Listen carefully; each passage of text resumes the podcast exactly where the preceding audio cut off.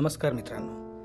Local Marathi M Laxmikant daily revision या podcast चॅनलवर मी चंद्रभान शोभने तुम्हा सर्वांचं पुन्हा एकदा हार्दिक स्वागत करतो. मित्रांनो आपण भारतीय राज्यघटनेची विविध वैशिष्ट्ये जाणून घेत आहोत. तर आज आपण जाणून घेणार आहोत एक अतिशय महत्त्वाचं असं भारतीय राज्यघटनेचं वैशिष्ट्य ते म्हणजे संसदीय पद्धतीची शासन व्यवस्था. मित्रांनो भारतीय राज्यघटनेने अमेरिकेच्या अध्यक्षीय पद्धतीची शासन व्यवस्था न स्वीकारता ब्रिटनमधील संसदीय पद्धतीची शासन व्यवस्था स्वीकारलेली आहे. मग यातील मूलभूत फरक कोणता?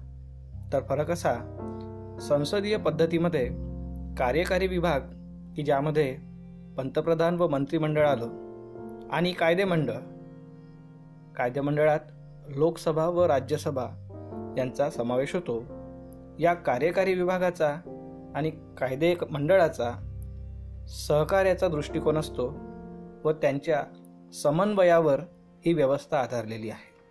तर अध्यक्षीय पद्धतीमध्ये कार्यकारी विभाग व कायदेमंडळ यांच्या अधिकारामध्ये स्पष्ट विभाजन केलेलं असतं. मित्रांनो आपल्या राज्यघटनेने जी संसदीय पद्धती स्वीकारलेली आहे त्या पद्धतीला वेस्ट मिन्स्टर पद्धतीचे सरकार असं सुद्धा म्हणतात. तर तसं म्हणण्यामागे कारण आहे की ब्रिटिश संसद लंडनमधील वेस्टमिन्स्टर या ठिकाणी आहे.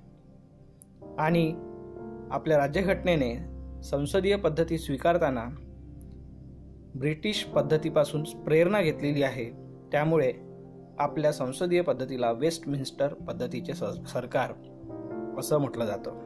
त्याचसोबत संसदीय पद्धतीला उत्तरदायी सरकार किंवा मंत्रिमंडळाचं सरकार या नावानेही संबोधलं जातं. मित्रांनो आपल्या भारतीय राज्यघटनेने संसदीय पद्धती फक्त केंद्रातच नव्हे तर राज्यातही स्थापन केलेली आहे. चला तर मग आपण भारतीय संसदीय शासन व्यवस्थेची काही प्रमुख वैशिष्ट्ये जाणून घेऊयात.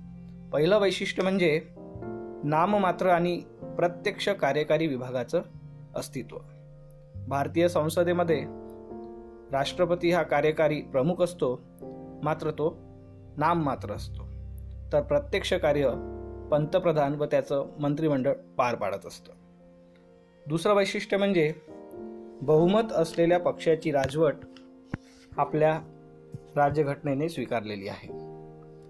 तिसरं वैशिष्ट्य म्हणजे कार्यकारी विभाग संयुक्तरित्या विधिमंडळाला उत्तरदायी आहे. म्हणजे पंतप्रधान व त्यांचं मंत्रिमंडळ संयुक्तिकरित्या लोकसभेला म्हणजेच विधिमंडळाच्या कनिष्ठ सभागृहाला जबाबदार असतं. चौथं वैशिष्ट्य म्हणजे मंत्री विधिमंडळाचे सदस्य असणे गरजेचं आहे.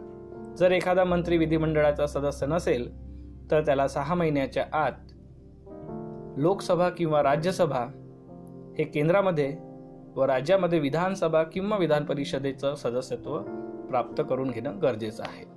पाचवं वैशिष्ट्य म्हणजे पंतप्रधान असो की मुख्यमंत्री यांचं नेतृत्व किंवा यांच्या नेतृत्वात सरकार कार्य करत असते. सहावं व शेवटचं वैशिष्ट्य म्हणजे कनिष्ठ गृहाचे केंद्रामध्ये लोकसभेचं व राज्यामध्ये विधानसभेचं बहुमत गमावल्यावर विसर्जन केलं जातं. मित्रांनो जरी भारतातील संसदीय पद्धती मुख्यतः ब्रिटिश पद्धतीवर आधारलेली असली तरी त्यामध्ये काही मूलभूत असे फरक आहेत.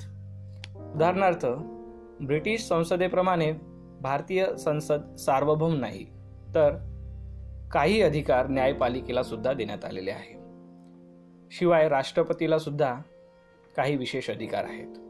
त्यामुळे ब्रिटिश संसदेप्रमाणे भारतीय संसद सार्वभौम संस्था नाही.